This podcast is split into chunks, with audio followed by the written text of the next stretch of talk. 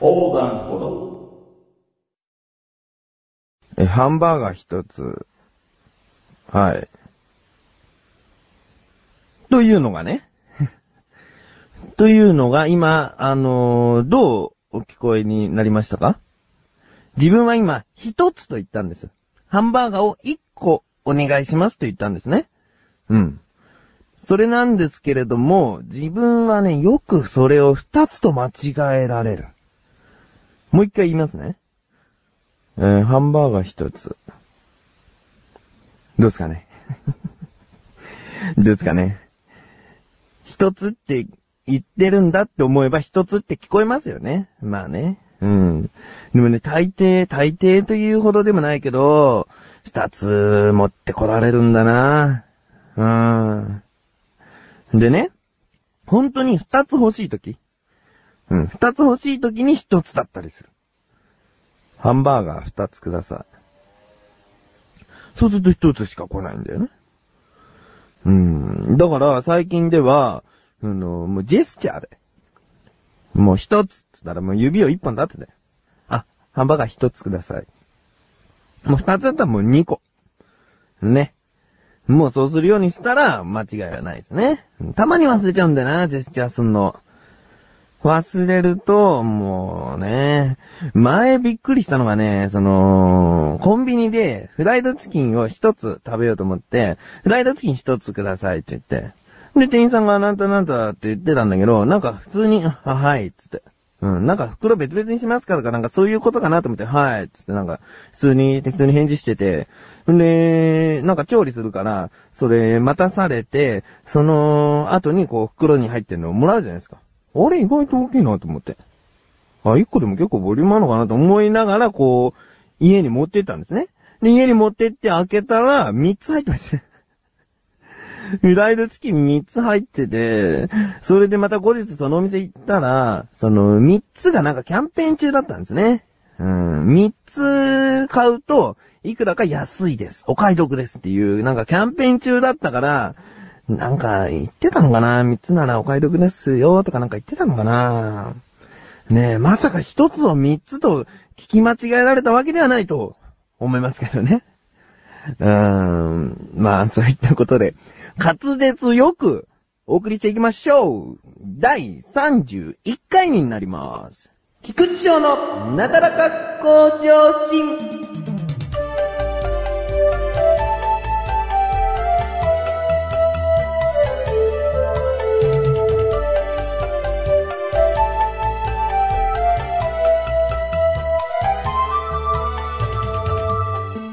えーつい最近の話なんですけれども、あのーとある人に任天堂 DS ライトを、あのー買ってあげたんですね。うん。で、任天堂 DS ライトを買ってあげた人は、任天堂 DS を持ってるんです。うん。任天堂 DS を持ってるけど、ライトが欲しいっつんで買ってあげたんですけど、その、持ってるじゃないですか、ライトじゃない方を。うん。で、それは、あの、じゃあ使わないから、あげるよっつってくれたんですね。うん。あ、やったライトの値段出して、初期の DS 手に入れちゃったと思ってね。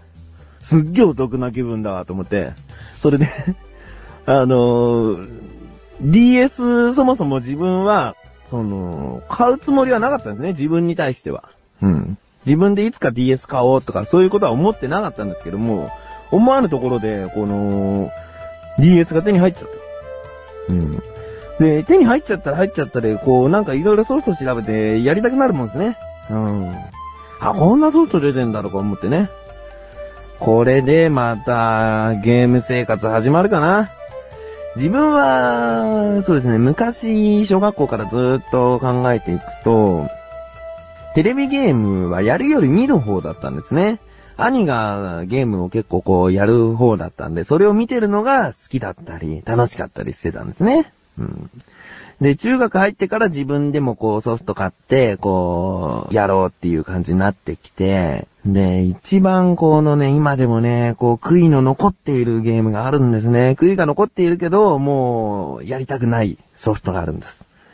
それは、RPG を作れるソフト。うん。もうほぼ、あの、商品名言ってるようなもんなんですけど、RPG を作れるソフトがスーパーファミコンで出てたんですね。うん。まず、こう、基本の部分、設定の部分をきちんと固めようと思って書いといたんですね。そこで書き終わってから、こう、ゲームをやり始めるわけですよ。作り始めるわけですよ。で、作り始めてって、その、もういい感じにね、自分の思う通りにこうできてくるわけですよ。こういうことって、このソフト、たかがこのソフトでできんのかなとか思いながらもやっているってできるんですね。うん、中学生の頃だから、まあ、1日3時間ぐらいかな、やってたのは。ゲームをやってたのはそんぐらいなんだけど、中盤ぐらいまでできてたんですね。うん。あれはね、もう、んもうないからこそ言える。いい出来だった。あれはいい出来だったよ。もうね、何が起こったかというとね、何ヶ月かな ?2、3ヶ月作ってたかなうん、もう設定から書いてるのを合わせれば、2、3ヶ月は経ってたかな。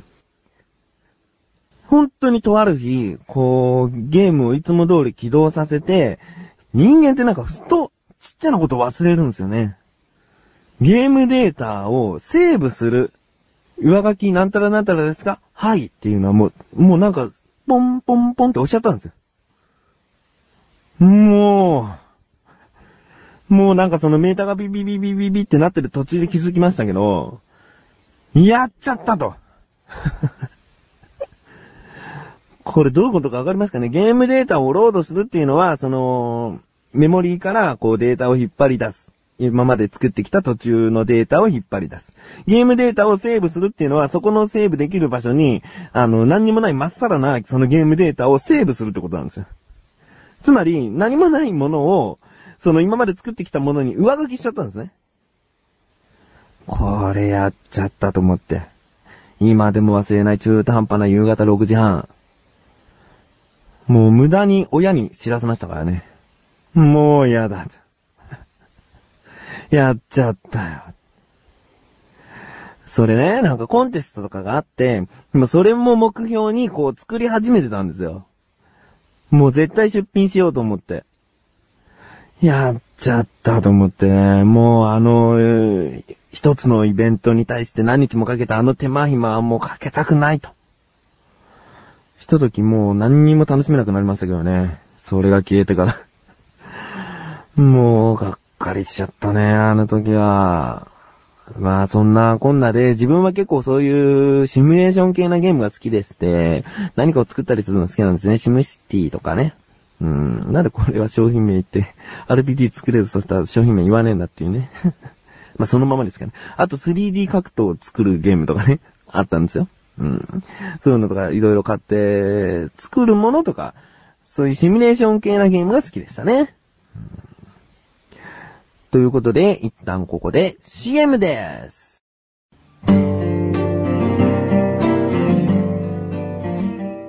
関本信也です。小高祐介です。関本小高のワンルームは2週間に一度の水曜日更新。様々なコーナーを設けたトークバラエティ番組です。小高さん今日はどんな話をしてくれますか？まずは、関君が面白いことを言ってくれたら、それは勘弁です。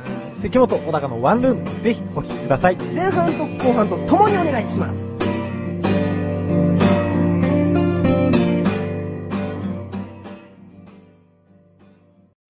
えー、ではコーナーに参りましょう。自力 80%!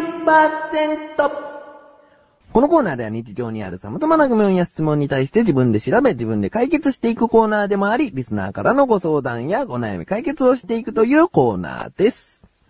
今回は、ラジオネーム、犬塚犬太郎さんからのメールです。えー、ドーベルマンってなんで耳と尻尾を切っちゃうの？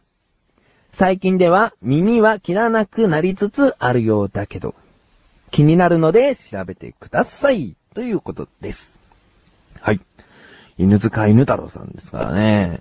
もう、犬好き犬太郎さんみたいなもんですからね。きっとね。そうなんですよね。なんかこう、自分は犬好きなんですけれども、飼ってはないんですね。うん。なんで、知らなかったんですけども、まあ、切っちゃうみたいですね。うん、では、改めて疑問の方、行ってみましょう。ドーベルマンってなんで耳と尻尾を切っちゃうの？ということです。ここからが答え。えー、耳というのは、生後3ヶ月前後してから、その、切ってしまう。なぜ切ってしまうかというのは、えー、いろいろと見ていったところ、結局は、見栄え、凛々しくなるから。という人間の、その、エゴですよね。うん。そういうところから耳を切ってしまう。それで、あの、何ヶ月か、この切った耳をテーピングして、あの、固定させて立たせるようにするみたいですね。うん。だからこの耳がピーンとしてるのは、でもあれは人間が好意的にやってることみたいですね。うーん。で、他にも、あのー耳の病気になりにくいから切っているんですとか、そういう理由を持って切る方もいらっしゃるみたいなんですけれども、じゃあ、あの、耳を切らなくてもいいとされている犬はなぜ切らないのかってこうなってくるじゃないですか。結局は耳の病気になりにくいからとかそういうのどうこうよりも人間がこうケアをしてあげればいい話なんですよ。耳が垂れていようともね。うん。そこの手抜き加減。耳を切っておけばある程度耳の病気は大丈夫とか、そういうもう人間のやっぱりエゴですね。これは。うん。本来耳は切る必要がないんです。うんドイツや欧州の方では、あの、動物愛護の方では禁止されてるぐらいですからね。うん。それで尻尾も同じことなんですね。人間のエゴで切ってます。なんか日本では尻尾を切らないと価値が下がるとかね。なんかおかしな傾向があるみたいですよ。うん。尻尾が伸びていると、その、ブリーダーの人も、なんか手間がかかるとか、なんかそういうところがあるみたいですね。うん。どうなってんでしょうね。うん。だ結局、これは人間の傲慢さ人間のエゴです。耳は切らなくていいんです。それで、そういうところが、あの、最近問題になってきているのもあって、あの、切らなくなりつつもあるみたいです。うん、これは犬塚犬太郎さんのおっしゃる通りでしたね。うんこんな感じで日常にある様々な疑問や質問、または、えーご相談、何でも結構です。えーお悩み解決を自分なりにしてみたいなと思いますので、どしどしとご投稿ください。以上、自力80%でした。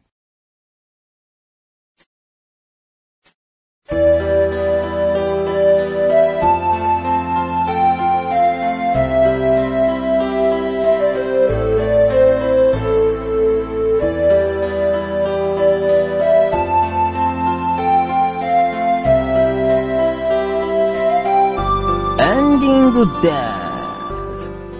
はい。ということでね、えー、来週のワンルーム、お楽しみにしてください。えー、どうなるか。小高のワンルームということになりそうですよね。どうなんですかね。うん、お楽しみにしてください。えー、お知らせです。商談歩道というブログの方で、えー緊急招集第7回関本深夜脱退でお話ししている関本深夜に自分が挙げた T シャツの写真などを掲載しております。えーもう、どこで気になったかはわかりませんが、どこか気になった方は、あの、ご覧ください。今、何 T シャツってと思ったら、まず緊急招集をお聞きになってください。えー緊急招集をお聞きになって T シャツが気になった方は、商談ほどのブログの方をご覧ください。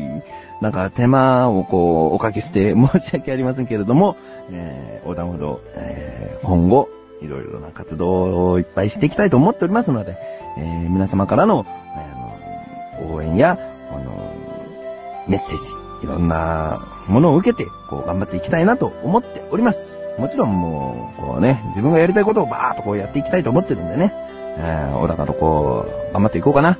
新メンバーはいつわかるのかな？いつわかるのかな？本当に入るのかな？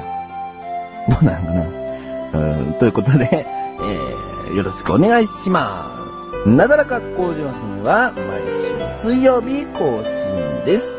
ではまた次回、福地翔でした。お疲れ様です。